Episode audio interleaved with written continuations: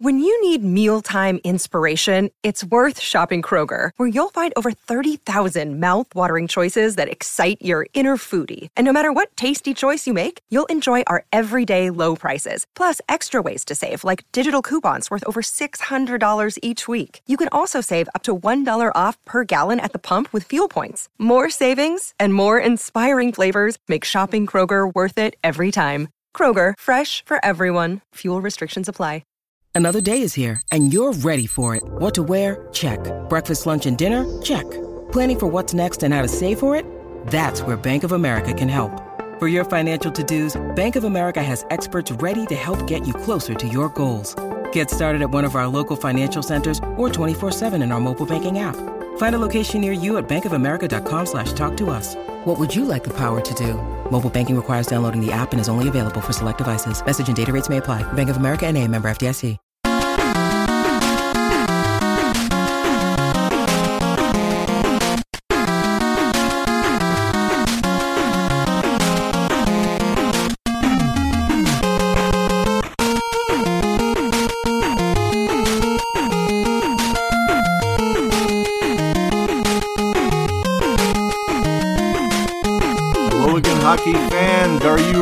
Ready to brave the wild? With me, your host, Paladino Joey, or Joey Awajan. Brave the Wild is available on the sportstuff.com, iTunes, Stitcher, and Double Twist. It's nice to be back on the regular schedule. Second week in a row of that, actually, believe it or not. Wild had a pretty yucky week here. Uh, I was hoping they're going to go two and one. They wind up going one and two, and boy, those two losses were losses. Uh, the Wild finally make a move at defenseman. A lot of us were wondering, like, what can they do? Obviously, the salary cap is so tight and all that. So, of course, we bring a familiar name back because he was kind of floating around. St. Louis was debating putting him on waivers, and they did. And he was a guy who went to St. Louis a couple years ago, and the Wild brought him back. Yes, that's Nate Prosser. Trust the process with Nate Prosser. Yes. And yes, he's a right shot. As we're going to talk about defensemen extensively today and where the Wild maybe should have gone in the offseason. And oh, oh, Lord have mercy. And of course, the forwards being a huge uh, problem with the turnovers and the horrible losses and stuff. You, you can blame the defensemen, and there were a lot of mistakes defensively from the defensemen, but there were some horrible turnovers by just about everybody, especially the uh, the fourth line, particularly the Winnipeg game, the seven and seven to two loss. First, we'll start off with the St. Louis game, six to three. Again, we're going to talk about the Wild almost more in general than just game, game, game. But you know, I say that every show, and I wind up staring at the game, game, game stuff too. But at the end of the day, well, I predicted Kyle Brodziak would score against us, and of course he did. And it was just an awful game. And yes, Devan Dubnyk was not sharp. He's not been sharp for a while and all that. And you, you go from three shutouts to like 30 goals in seven games. It's ridiculous, or at least that's it's just unbelievable how many goals you can allow in a period uh, of time. Yep, 30 goals in seven games. Just horrendous. I mean, really? And 13 goals in two games. And, well, one of them was Alex Stalock. Again, though, Alex Stalock did what he could. He missed a couple. You know, he it wasn't his best game and all that, but terrible turnovers by forwards and of course defensemen being out of position time and time again. And my God, uh, Kyle Quincey, there's a reason why the Winnipeg game was his last game because he was just downright terrible, just stupid penalties and like he doesn't know what he, you know, he went from a veteran who knew what he was doing to I'm not sure what he's doing out there. Extremely strange and concerning. Uh, Charlie Coyle, I thought, had a very solid week. He added a shorthanded, uh, unassisted goal forcing a turnover of getting the Wild finally in the game after the Wild trail 3 nothing in the third period. They thought, okay, we're hanging in there, but yeah, we're down by three. There's still plenty of time. The Wild make those comebacks very often. And you felt good when the game got to 4 to 3. So obviously, St. Louis, Kyle Brodziak scored early in that third period. Big shocker. And of course, shorthanded. Of course, the Wild on the power play, and then you screw that up. But then the Wild had a couple of power play goals in the game which would of course be answered by two power play goals from St. Louis. It's just that's the kind of day it was, and Mike Yeo just owns this team. Extremely frustrating. Zach Mitchell with his second goal of the year. Good for him. Absolutely playing with Daniel Winnik and Tyler Ennis. Oh my God, that's your power play. but that shows you how poorly some of the other forwards in this team are playing. Zach Mitchell, Daniel Winnik, and Tyler Ennis on the power play. Just let that sink in and just sit there and stare at that and think about it and Wow, that sucks. um, wow, yeah. Uh, and just the options this team could have had in the offseason, certain things here and there. Um, some people like Daniel Winnik, some people don't. I appreciate what he brings, but again, I mean, he's he's a limited player. But how much can you complain about a guy making six hundred thousand at this stage? I mean, at least he's not making the two and a half mil, right? So look at it that way. Again, Kyle Quincey made one point two million. That was his salary. And then you look at other players. We'll talk about him in a second as we head into the third game. We'll wait for that as the change gets made there. But bottom line, the Wild lose six to three in a horrendous game in St. Louis. Again, Dubnyk not real sharp, this and that. Um, uh, defenseman, I mean, defensive pairing is confusing at times. I mean, Reilly and Olofsson when they're together, I mean, they didn't look good in this game. And I mean, you have back and forth situations. I mean, luckily you get a chance to play those guys now without looking over their shoulder, thinking Kyle Quincey's coming. That type of situation. Oh, I mean, it just leaves you at a loss. In in this case, Kyle Quincey was out there. Reilly was the one stretched for this game. It was Quincey and Olofsson, just kind of, mm, uh, boy, a, a, tough situation there. Uh, and of course, the defensive pairings back and forth over and over again. And then ultimately, you end up losing Jared Spurgeon for a while, which will be over two weeks now as the updates have come out. Jared Spurgeon playing in his last game. So then you head into the Winnipeg game, and right away they say, oh, Jared Spurgeon won't be playing coming into the game. And it's like, oh boy, here we go. And here we did go indeed. A 7 to 2 loss to the Winnipeg Jets. I mean, that's f- freaking awful. Just uh, freaking awful, yeah, to say the least. Uh, really, yeah, 7 to 2 to the Winnipeg Jets. Sure, they've been playing better and everything, but this was ridiculous. Of course, November the 27th, Monday, November the 27th, just north of the border here, not that far away, Winnipeg, Manitoba.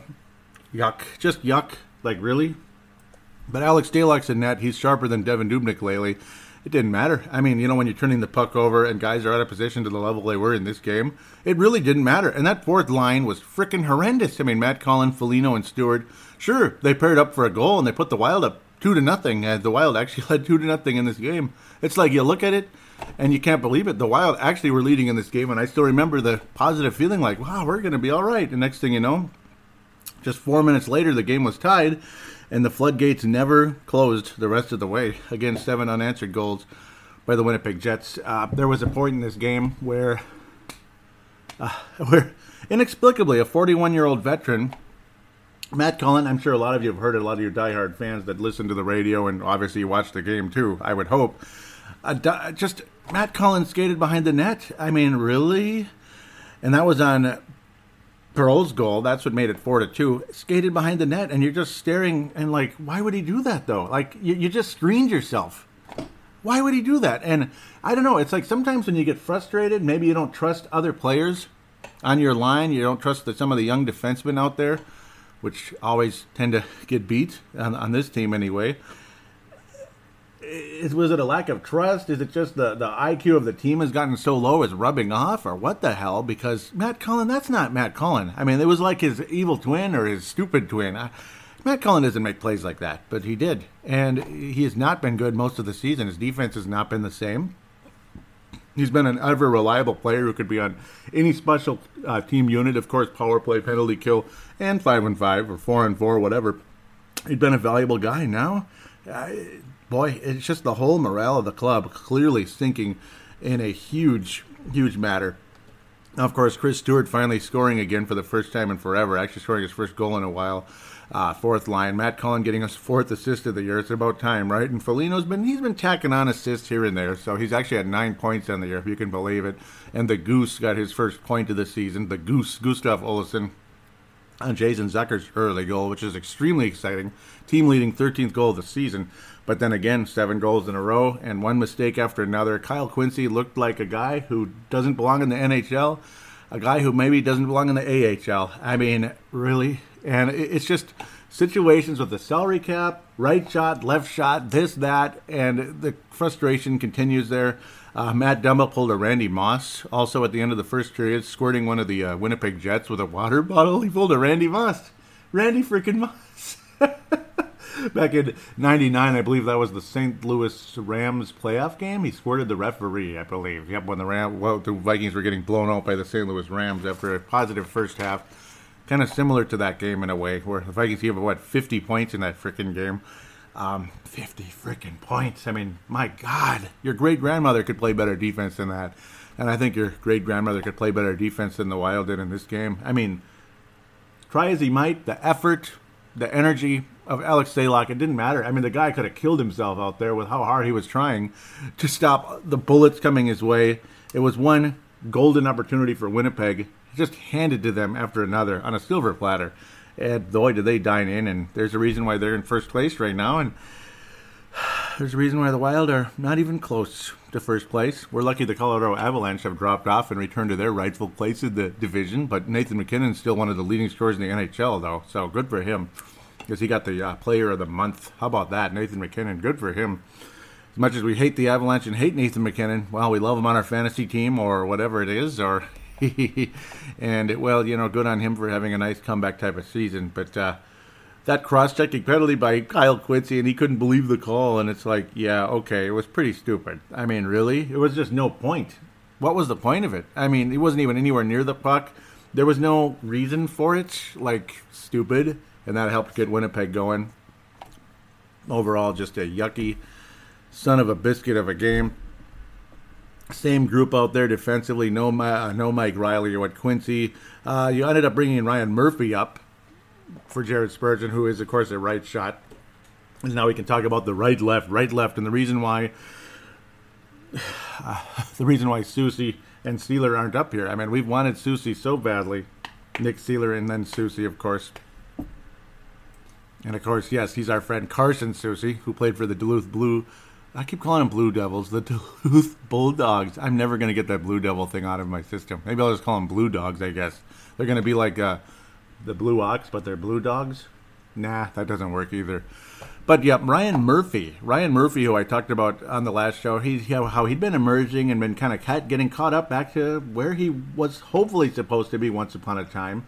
As you know, he he was drafted by Carolina 12th overall in 2011. Ryan Murphy, a lot of positive feelings for him coming in to the draft that year. A lot of people felt good about him. He's from Ontario, uh, ultimately, well, Ontario, Aurora, Ontario. 24 years old, so still got time. Not the biggest guy in the world, but again, the reason why he got called up and not Carson Soucy or Nick Seeler, well, I mean, is because he's a right shot, but also the reason why Menell didn't get called up is because, well, obviously Murphy's been in the NHL. He's had extensive time in the league. He's had some 10 point seasons here and there.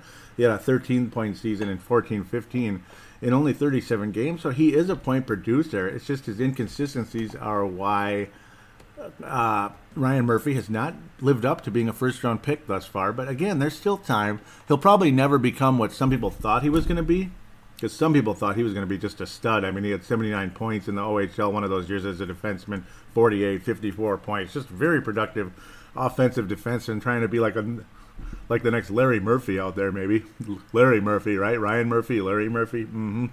Not sure there's a relation. I don't think there is. They don't. He doesn't look anything like Larry Murphy, and if there is, I apologize. Maybe maybe his uncle or something. Who knows? But um, Larry Murphy, the great defenseman for Calgary and St. Louis years ago, and uh, Detroit, not Calgary. I'm thinking about Al MacInnis. I'm going crazy. Larry Murphy was with the Washington Capitals, the Minnesota North Stars, Pittsburgh Penguins, and the Detroit Red Wings. There we go. that makes more sense. Yep, Minnesota North Stars, who the the North Stars traded for Jim Johnson. Jim Johnson. Yep, Jim Johnson. And Larry Murphy. Remember what team was he on in the '91 Stanley Cup Finals? Was he on the uh, the North Stars or the uh, uh, or the Penguins? I think Larry Murphy was a little bit better than Jim Johnson. Jim Johnson. Yeah, that guy did nothing. Just he, he was a, like a fourth line nobody at best. I mean, he wasn't even Zach Mitchell. I mean, give me a break. I think Zach Mitchell is better than Jim Johnson, You traded away Larry Murphy, a Hall of Fame defenseman. Ah, idiots. Idiots. And that wasn't. Lou Nanne was the one that acquired Larry Murphy for Dino Ciccarelli after that incident back in the late 80s. the pants down, caught with his pants down, literally.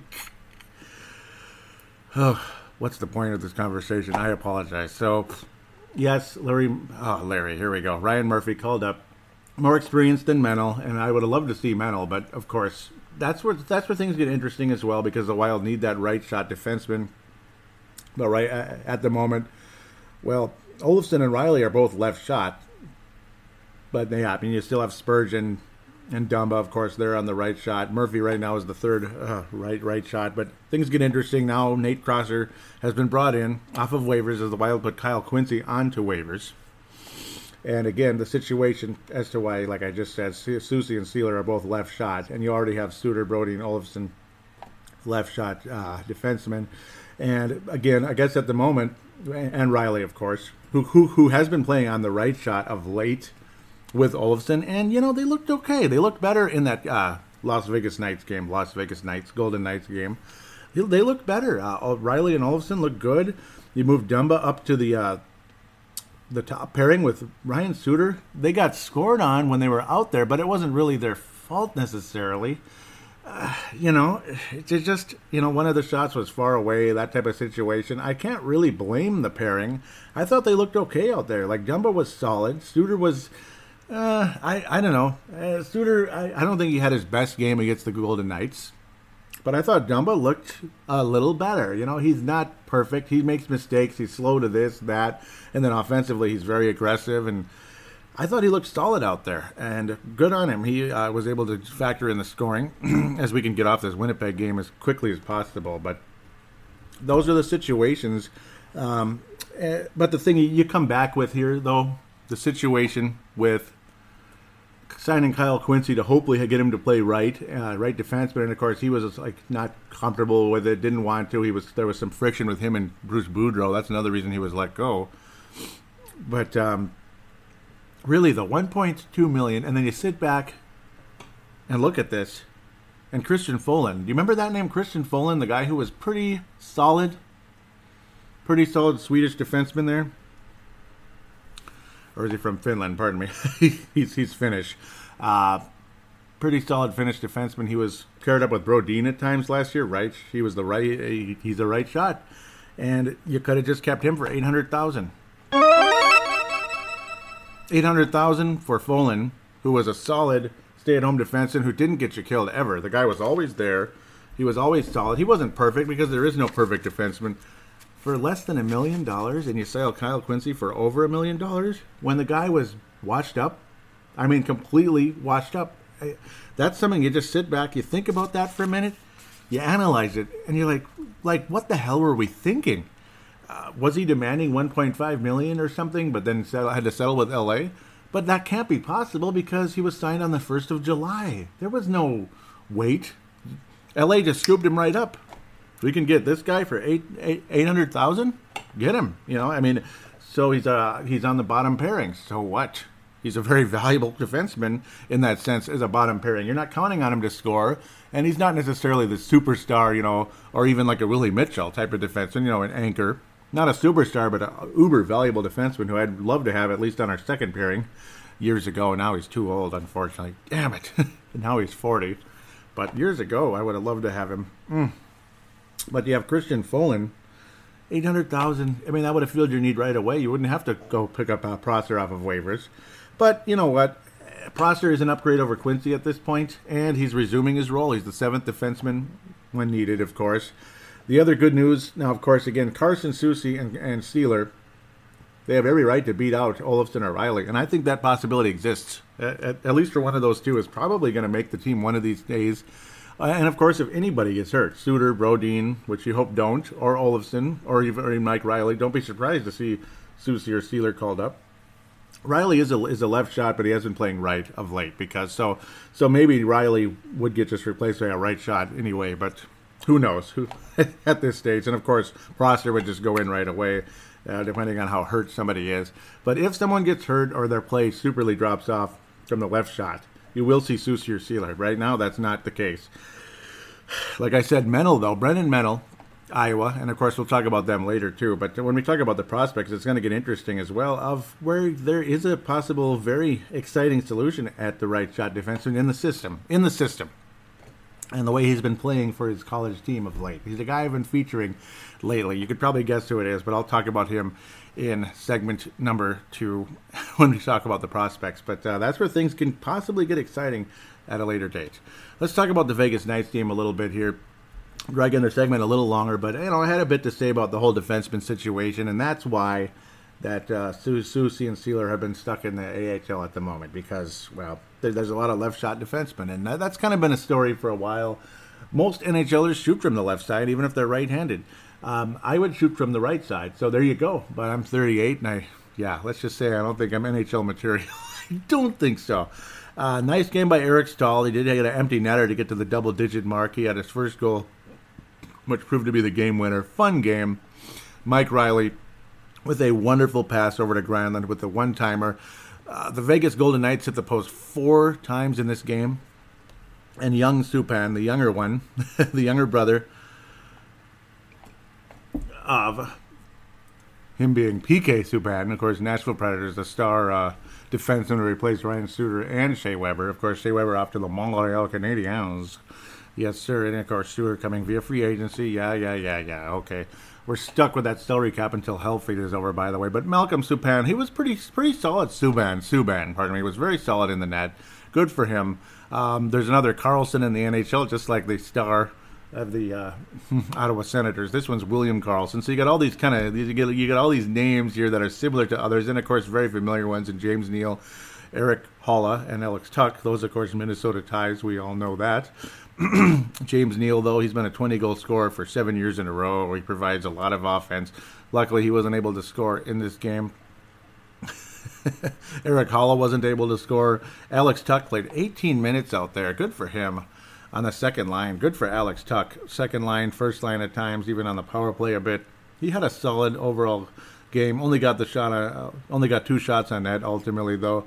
Um, Marchessault was very good in the game, six shots on goal, but again, so many posts hit, and luckily for Devan Dubnyk, the the post is the goalie's best friend. Uh, even Mr.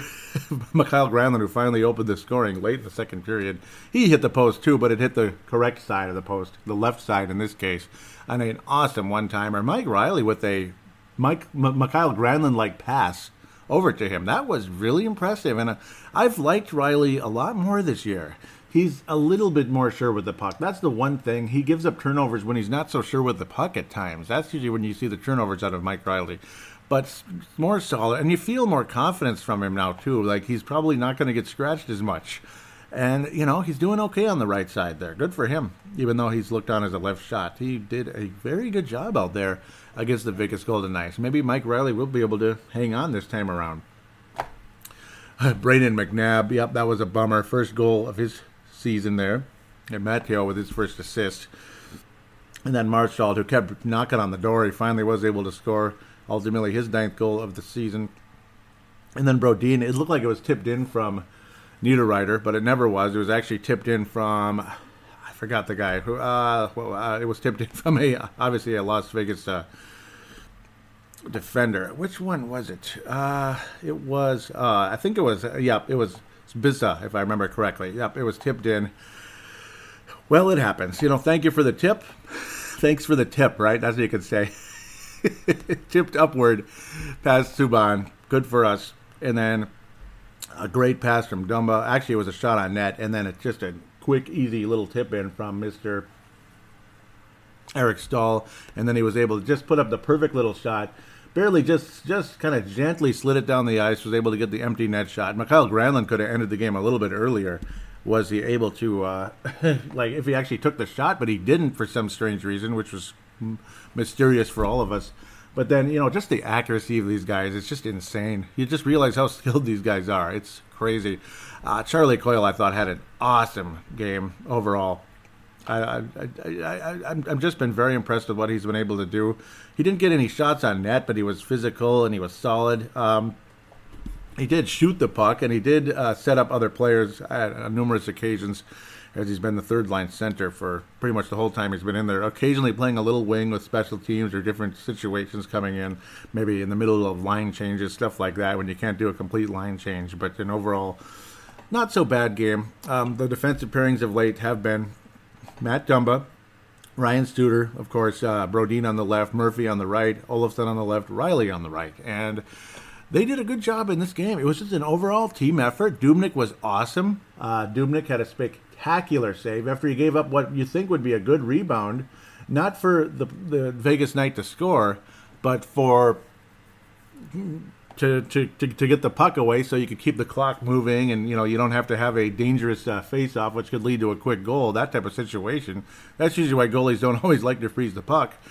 But then he made a spectacular save with a stick just insane.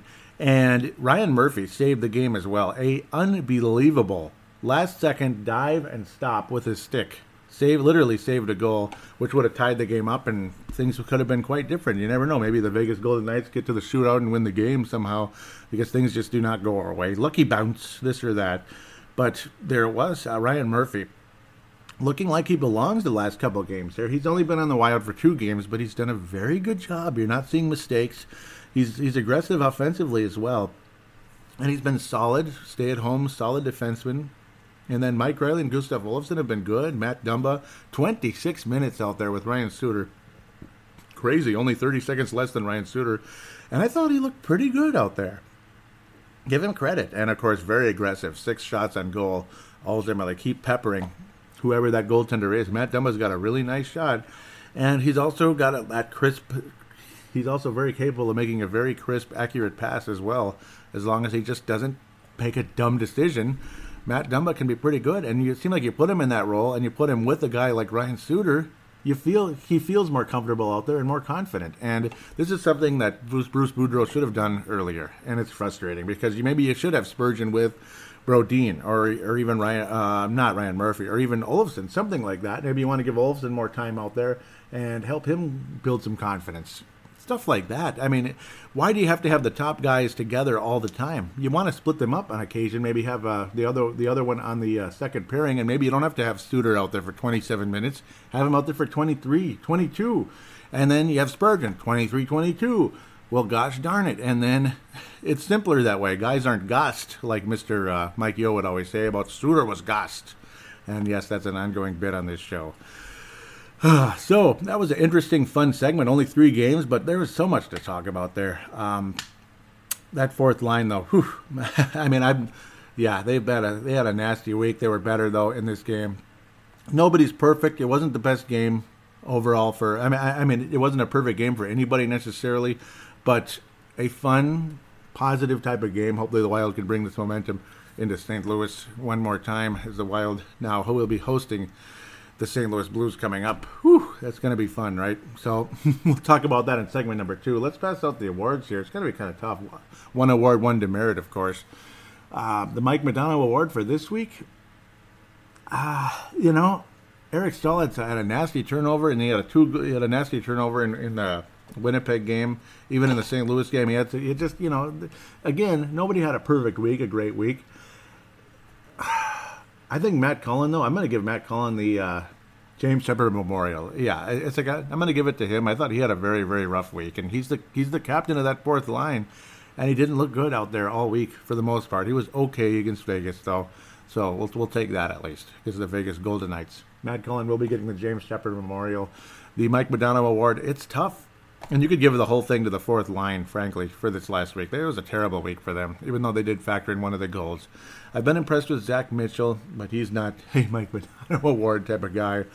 Uh, Ryan Murphy, just the last two games, I thought he was solid enough. He's almost up there. Uh, I'm having a hard time who to give it to right now.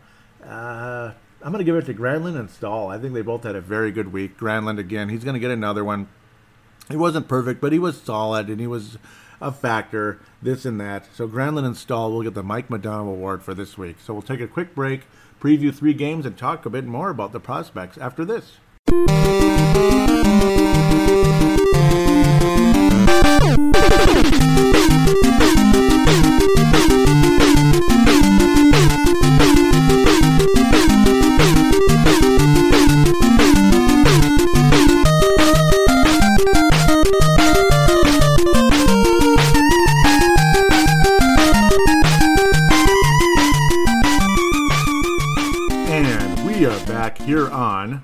The Wild, second segment. Let's preview the next three games here. Oh, goody, we get to play the St. Louis Blues. Oof. Oh.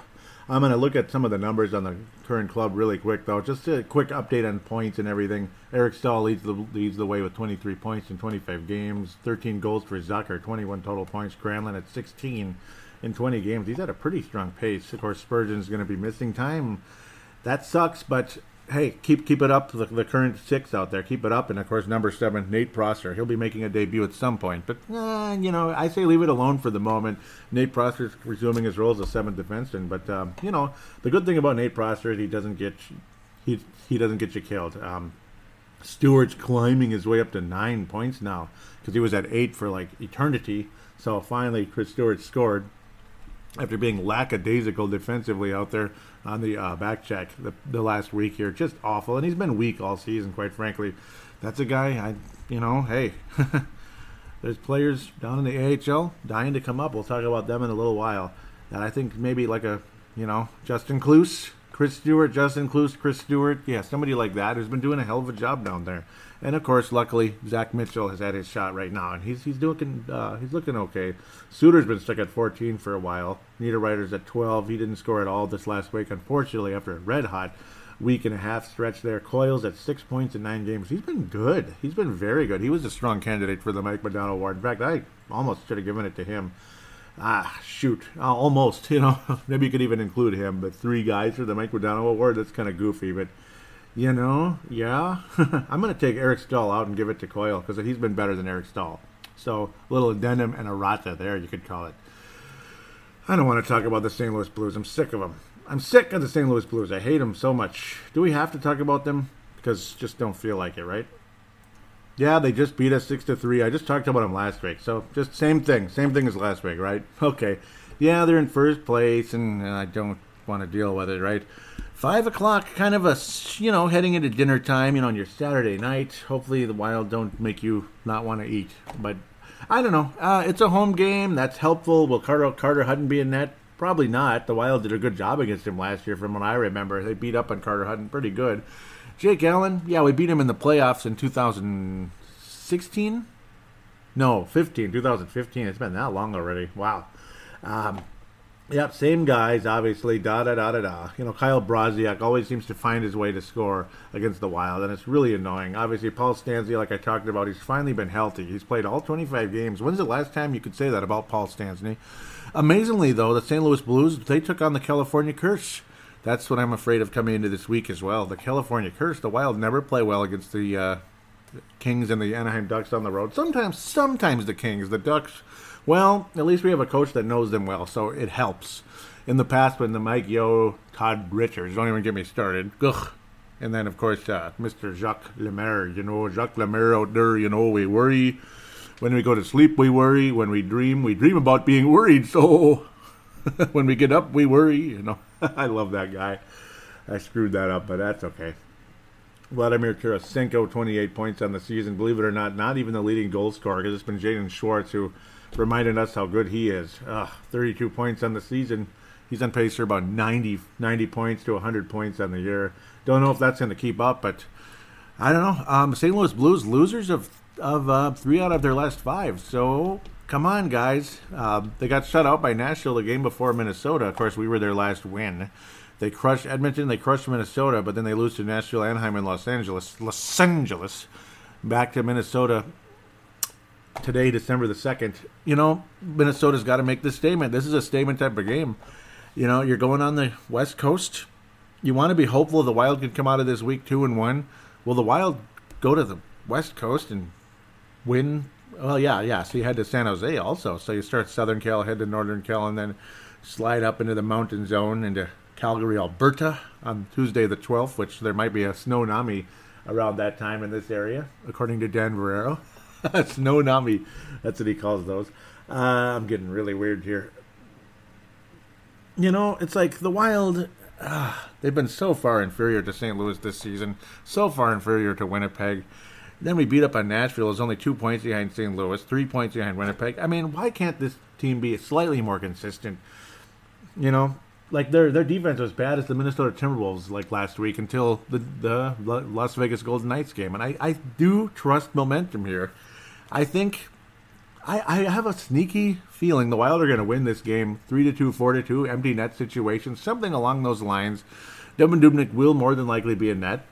You saw stronger defense. You saw Dubnyk being much more sharp. Uh, he wasn't giving up stupid rebounds. Now, Subban gave up that rebound again to uh, Eric Staal, which was helpful. Uh, not PK, but of course Malcolm Subban. Maybe one day they'll play together. You never know. Um, PK Subban to the Vegas Golden Knights. That would be more cool than, of course, uh, uh, Malcolm going to the Nashville Predators. I'd like to see PK on the Golden Knights, actually. That'd be kind of cool. Uh, but we'll worry about that when the time comes. I'm going all over the place. I apologize. Um, I've got a sneaky feeling, though, that the Wild are going to bring a little bit of that momentum in. And if they don't, well, that's a quite a shame because th- those six defensemen looked really good. You know, I mean, they, they weren't perfect. Of course, Suter and Dumba weren't perfect out there, but Dumba looked really solid. He really did. He looked like a different guy when he's playing with uh, Ryan Suter versus you know even a even a even a Marco Scandella. As good as Scandella was, Dumba it, it just seemed like he was reckless and stupid. When he's with Suter, it seems like there's a little more control out there. He's probably a little bit more worried to make a mistake, yet he can be more aggressive offensively at the same time because he knows Ryan Suter is a steady, solid defenseman, obviously, to go along with Suter's offensive capabilities. I like that combination. And Boudreau has said he wants to keep them together. So I, I just have this sneaky feeling the Wild are going to turn the corner a little bit, a little bit this week. I've got that feeling.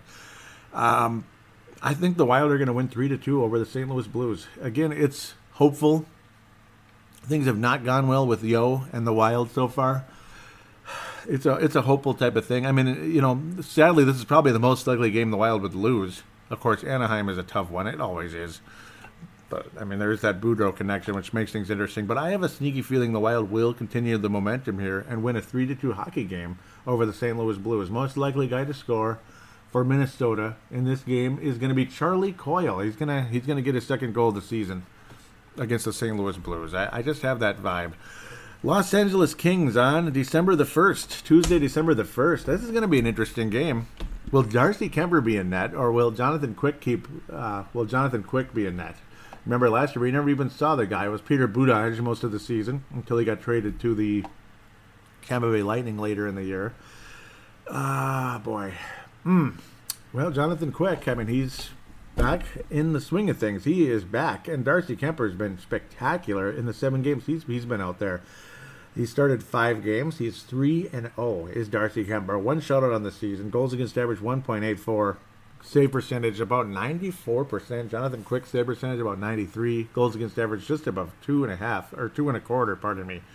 Outstanding. 2.27. 12 and 8 on the season is Jonathan Quick for a very resurgent Los Angeles Kings team. A lot of us thought the Kings were going to drop off. The Vegas Knights are now in uh, second place, but they have two games in hand. Again, that's a uh, they are two, they are four points behind the Kings in second place, but again, two games in hand. The San Jose Sharks have three games in hand. We always like to talk about that in the NHL. Anze Kopitar leading the way, 28 points. Dustin Brown, who I don't remember him being this this solid of a scorer. I remember him being more of a physical guy, but eh, you know, 21 points in 26 games. He's been pretty solid for them there's a quick quick drop up after that. Drew Doughty, obviously, well, he's one of the great defensemen in the NHL. He's always been there. Marian Gaborik has only played in four games, yet he's managed to get two goals and two assists in that time. So productive in the four games he's played, and that's about it. Uh, the former mentioned Marian Gaborik. Remember that guy. so obviously, uh, okay team. Michael Cammalleri, he's been all over the league. The, the Kings and the all the Kings, the Calgary Flames, the Montreal Canadiens, the New Jersey Devils. He's been all over the NHL everywhere, but Minnesota pretty much.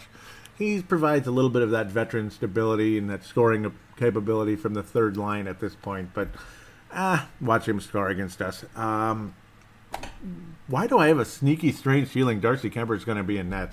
But then again, maybe they don't want that. Maybe the Wild would pepper the crap out of him and beat him. The Wild would figure it out. Recently, the Los Angeles Kings beat the St. Louis Blues four to one. That's pretty impressive, actually. So I don't know. And the Kings had won four in a row. They'll be playing the Blackhawks before they play the Minnesota Wild. Maybe they'll keep that streak alive as the Blackhawks are right down with the Wild there, trying to knock on the wild card door. Believe it or not, and that's about it. Chicago really having a rough go. Uh, the Kings lost to Arizona. Out of all the games the Los Angeles Kings played, they lost to the Arizona Coyotes. What the hell is that? Then they beat Anaheim, Detroit, Washington on the road, and St. Louis on the road. What the heck? Yet you lose to the Arizona Coyotes. okay. Talk about inconsistent. This is a winnable game, but the way the Kings are playing right now, I don't like it. And if Jonathan Quick's in net, I don't like it either. I think if Darcy Kuemper's in net, that could be the secret to the Wild victory, and it could be Darcy Kuemper coming back to the pack. It's like put it this way: if Darcy Kuemper's in net, like if the Kings get creative and put Darcy Kuemper in there to see see what happens, Darcy Kuemper's either going to get a shutout in that game or the Wild are going to crush him like four or five goals. But I'm guessing it's going to be Jonathan Quick because he's one of the best goalies on the planet. Um, and his numbers show it. And good on him for being healthy again, as he missed pretty much the whole year last year after the first game of the season, and that was it. I mean, season opener, and then he never came back. Um, did Jonathan Quick? Oh boy, it's a tough one.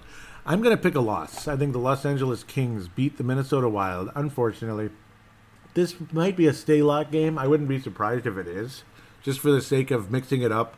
But if Dubnyk is that good and you get an amount of days off like that, maybe you keep him in there. If Dubnyk is red hot and helps the Wild beat St. Louis, like put it this way: if Dubnyk gets beat badly today, Stalock for sure will be in net against the uh, Kings on Tuesday. Uh, two days off, Saturday, Sunday, or Sunday, Monday, pardon me, off. You will see uh, Mr. Stalock in that. That one will be on NBC Sports. That's the Tuesday night special. So very cool. 9 p.m. Love those West Coast games on NBC Sports Network. Oh, I love those games. They're so fun. Honest to God, I'm, I'm not being sarcastic at all. I love it. Uh, but I'm going to pick the Kings to beat the Wild, unfortunately. It's going to be low scoring. This is a more of a defensive team, obviously. Good goaltending. 3 to 2 win type of situation. Maybe it goes to shootout or, or overtime, something like that. But I think the Kings beat the Wild 3 to 2. Most likely guy to score will be, for, for the Minnesota Wild, of course, will be Eric Staal will get his 11th goal of the season if he didn't score against St. Louis. 11th goal of the season by Eric Staal against the Los Angeles Kings. Now we quickly shift over to the Anaheim Ducks. Friday the 8th on the road, of course. Staying on the West Coast, the Wild will also head north to play the San Jose Sharks on Sunday. Sunday, Sunday, Sunday. But we won't be previewing that one at this stage. As the Wild will stay in the West Coast, or the Western Conference anyway, for quite a while and then finally head to uh, host the Toronto Maple Leafs on Thursday, the 14th. Anaheim Ducks, I think the Wild can beat them. Uh, they're not doing that well this year, and of course, you have the familiarity with Bruce Boudreau and the Anaheim Ducks. Anaheim Ducks at this stage only 500, 26 points on the year, 11 and 11, and their goaltending situation stinks, quite frankly. Uh, Jonathan Gibson, up and coming stud goalie, and he stinks this year. Goals against average about three. Save percentage is kind of high, actually. It's not bad considering he's faced a ton of shots. The defense in front of Gibson has not been good, so it's kind of like Dubnyk's situation in a sense. The Kings, uh, excuse me, the Anaheim Ducks have lost four out of their last five, yet they beat the St. Louis Blues. What the hell is up with that? So the Blues have had some weird losses of late. Uh, the Ducks are having trouble scoring, big time. Uh, one goal against Winnipeg, one against LA.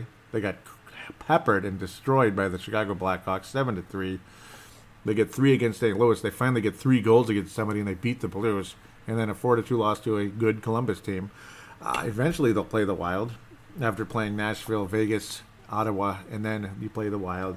Uh, familiar guys, of course, Jakob Silfverberg, you know, Corey Perry, Andrew Cogliano, Cogliano, a lot of like that guy, uh, Lindholm, Hampus Lindholm, but a lot of these guys, there's been a huge drop off. They do not score at all. Their leading score is 18 points a game. That's not the worst thing in the world. But I mean, the Wild are outscoring them big time. Corey Perry's way down, only 17 points.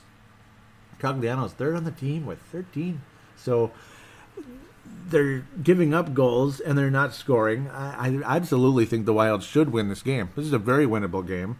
For I think the Wild win this one like three to one, four to two, something like that. I I feel positive about this one. Devan Dubnyk more than likely will be in net in this game. Uh, more than likely, I'm picking a solid game for Dubnyk. And again, put it this way: if the Wild lose this game, uh, that's that's a that's a stinger. I mean, you've got to beat this team. They are going downhill. Uh, the Ducks are really dropping off. I, I, think they're at that they're at that stage where they're going to be rebuilding soon. I think a lot of their star players are getting old or just kind of just kind of getting past their prime. You always have the salary cap issues. And Gibson has not been good, and the guys in front of him have not been good either. So Minnesota should win the game. Final score four to two. Most likely guy to score against the Anaheim Ducks is going to be Matt Dumba. Matt Dumba is going to score a goal against the Ducks. Old Darkwing Duck himself, Matt Dumba. I don't know why I think of Darkwing Duck and Matt Dumba, but it was something he did a couple years ago against the St. Louis Blues, and I still think about it. It was some movie did where it looked like it was Darkwing Duck grabbing his cape or whatever.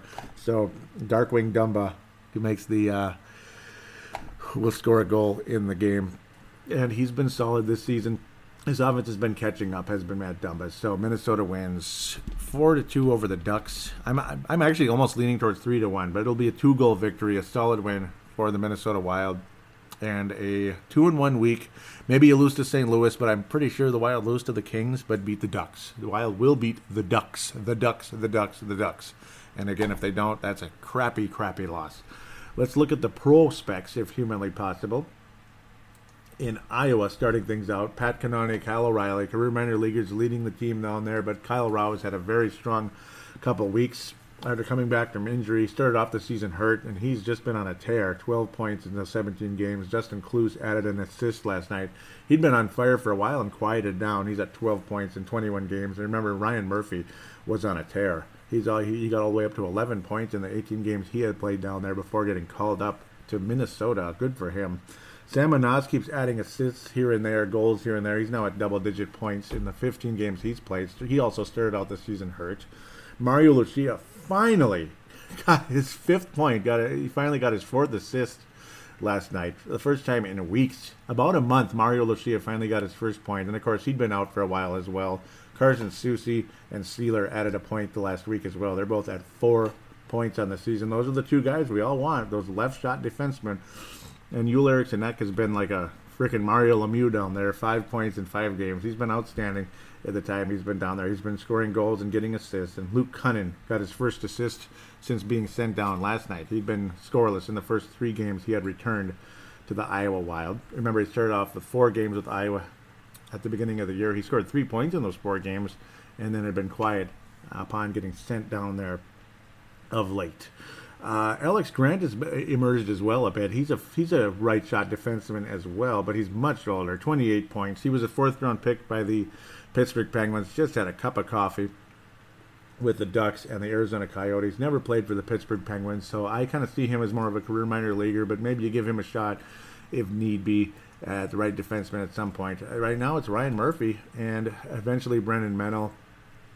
He is now at nine points. He tacked on an assist last night as well on the empty net goal by uh, Christoph Bertschy, who's been really picking it up of late, as we, you've heard interviews with the coach and such. Um, like he, he he's at nine points in the 20 games he's played. He had two goals last night, so good on him, Christoph Bertschy. Uh, he's he's been picking up in the scoring, but also they've been saying how he's just he's been very solid. He was a six round pick from the Wild a couple years back, and he, he got a cup of coffee with Minnesota the last couple of years. He played three games in 15 16, five games last year, got his first NHL assist, and then he's played in one game this year, believe it or not, with the Wild. I barely remember that. And he had four penalty in that game.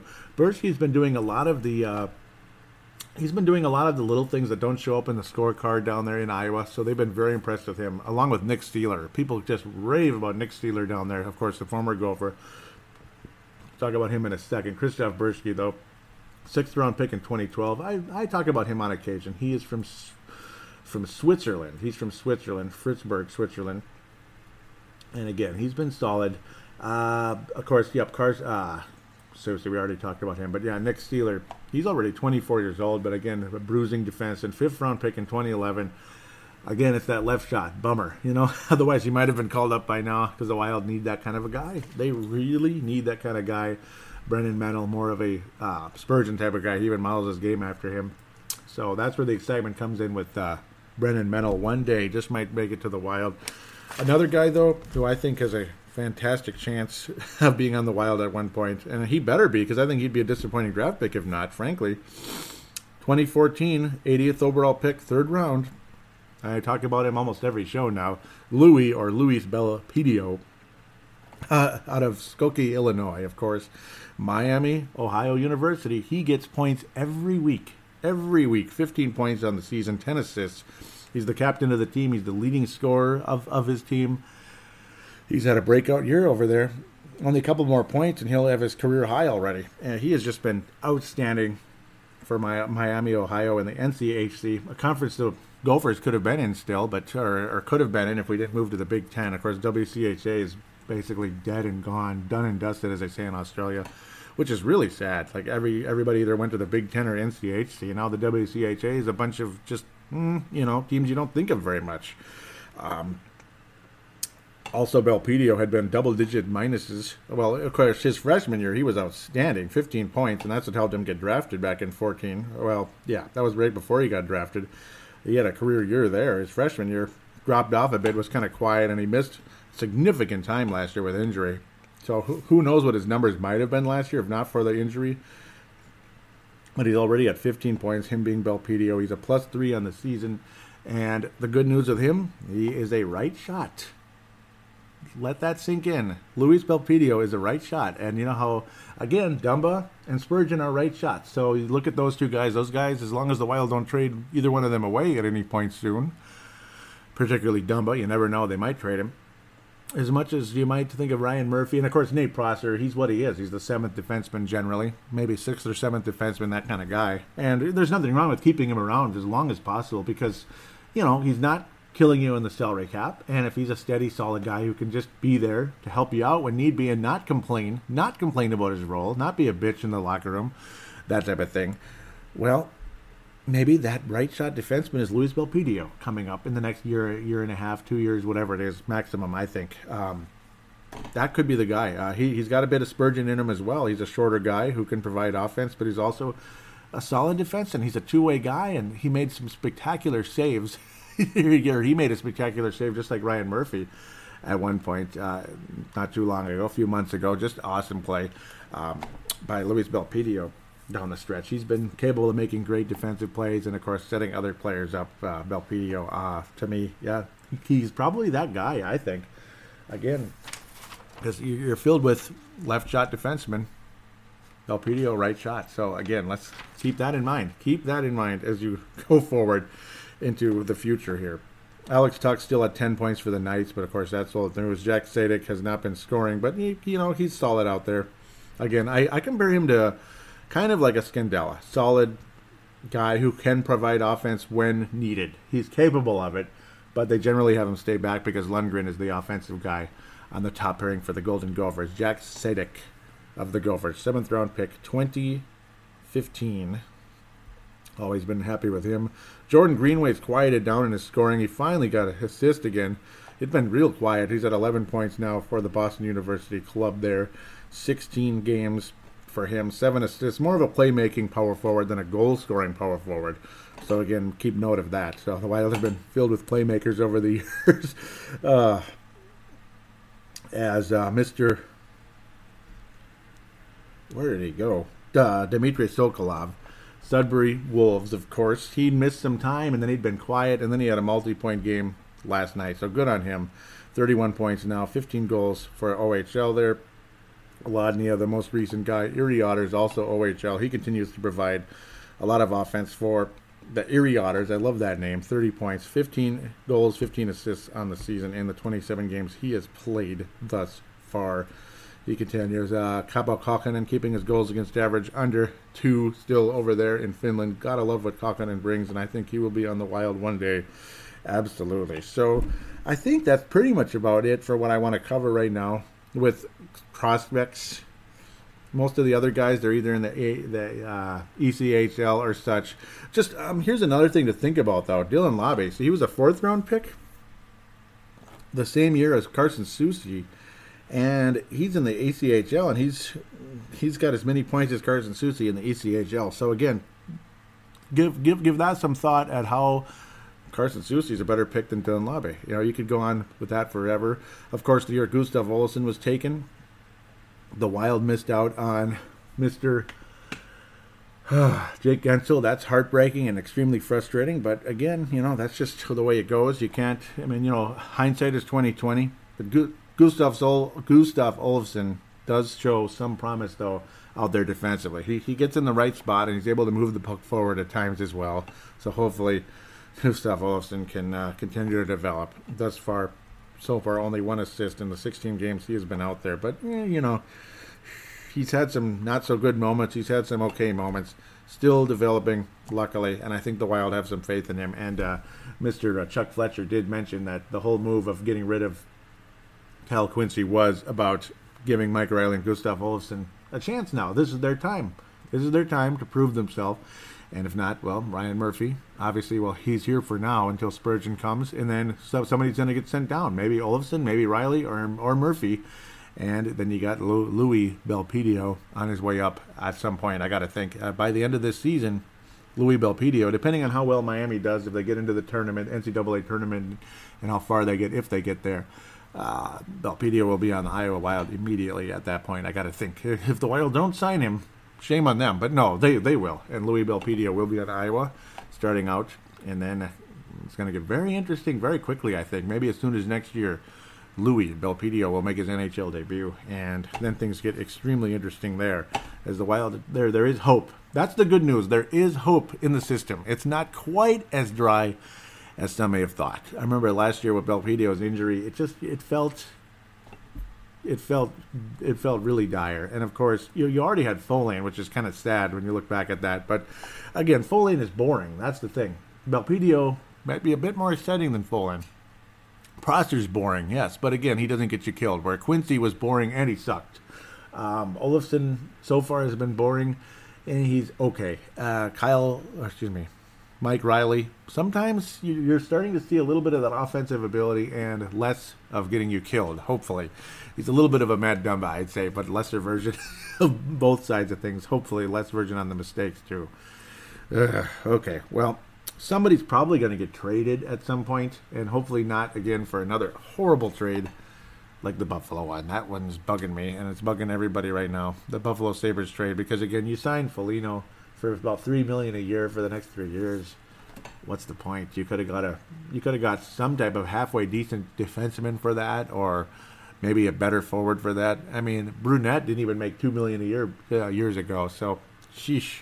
That's just you know you let that sink in. When Brunette was a 50 point guy, Ugh, I don't think Foligno's ever going to get 50 points. I don't think Tyler Ennis is ever going to get 50 points, and he's making almost five million a year. Is Tyler Ennis? So again, that's stuff to think about.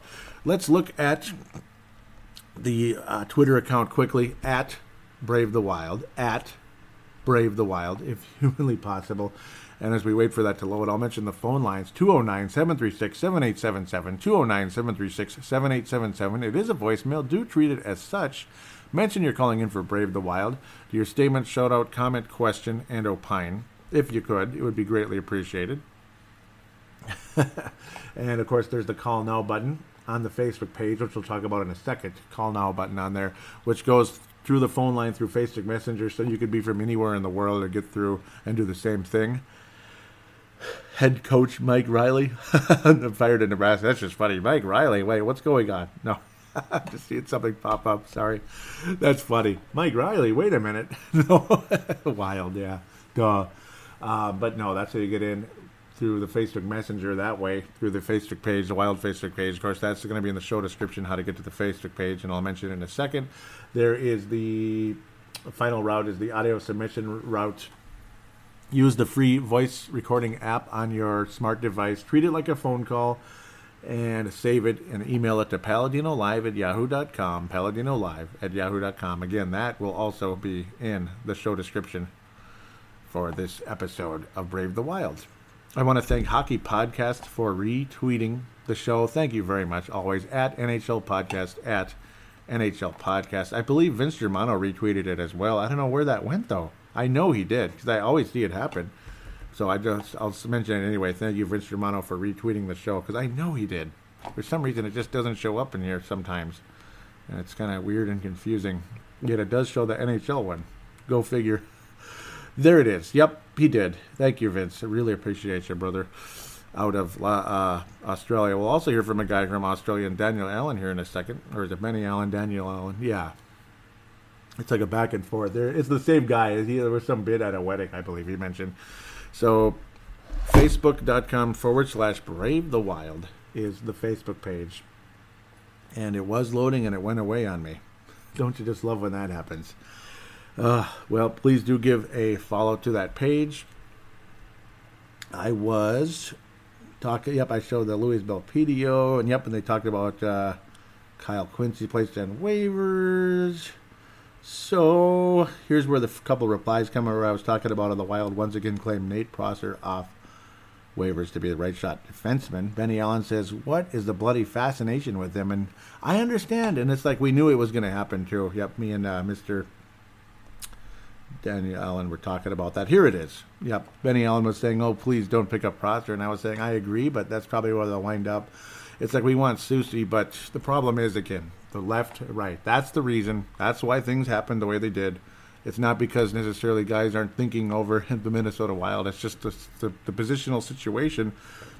And I posted how Jared Spurgeon will miss at least two more weeks with the groin injury as of yesterday.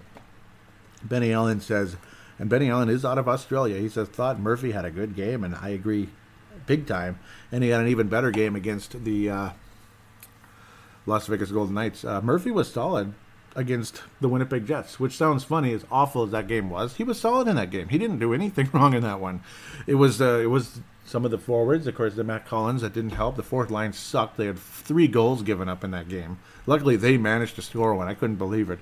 Kurt Back says WTF. He couldn't believe it again out of. Uh, White Bear Lake. I kept getting him mixed up with Lakeville. I don't know why. Mark Carlson out of Iowa says not good. Evan Evan out of I'm not sure where he's from, but interesting uh, font there. He says, "Yikes, he's our best player." I agree with that. Justin Ryan back says, "Need to get the young guys to pick it up." And Murphy to continue off of last game, and Murphy was awesome. I was saying how it was encouraging, and I hope it continues. Uh, I'll, I'll be talking about some exciting guys in the system. Justin Ryan back says Soucy and Seeler would be interesting to get looks from, even Menell, and yes, I can't wait to see any one of them on this club. I was telling him how, yeah, yeah, I'm waiting for that day. And again, I was saying how it's the whole left shot versus right shot thing, but Menell is a right shot. So may, maybe, maybe Brennan Menell will get on at some point. It's going to be between guys like, you know, and it depends on how much the Wild like Matt Dumba, how much they want to keep him around. Are the Wild going to trade Matt Dumba? Maybe you'll see Menell and and uh, Menell and Belpedio up here. Though, of course, all three of your white uh, right shot defensive would be shorter guys, though. So that's one thing to think about when you sit down and think of it, they all be very similar. So that's the one situation. I wish one of those right shot defensemen was a bigger guy because even Ryan Murphy is only what 5'11, right? 5'11, 185. It's just medium size. You know, he's not that big. Uh, like you got Seeler's 6'2, big, bulky, and then of course Mr. Uh, Soucy was like 6'4. He's a beast. So that's a guy you need to have. You need to have that anchor, six foot four, 210, in Carson Soucy but again, left shot. So maybe you make up for the shorter guy if you get Carson Soucy up here. Uh, but that means maybe at some point you trade away the goose or you send the goose down to Iowa. If Soucy's better than the goose, Gustav Olofsson, then you make that damn move. You know, so that's the situation there. Soucy versus Olofsson, I think, right now. As far as I'm concerned, Soucy versus Olofsson. Olofsson's a taller guy too, but I'm not seeing a whole lot of bulk and, and size out of the, the goose at this stage. So that's something to sit down and think about as well.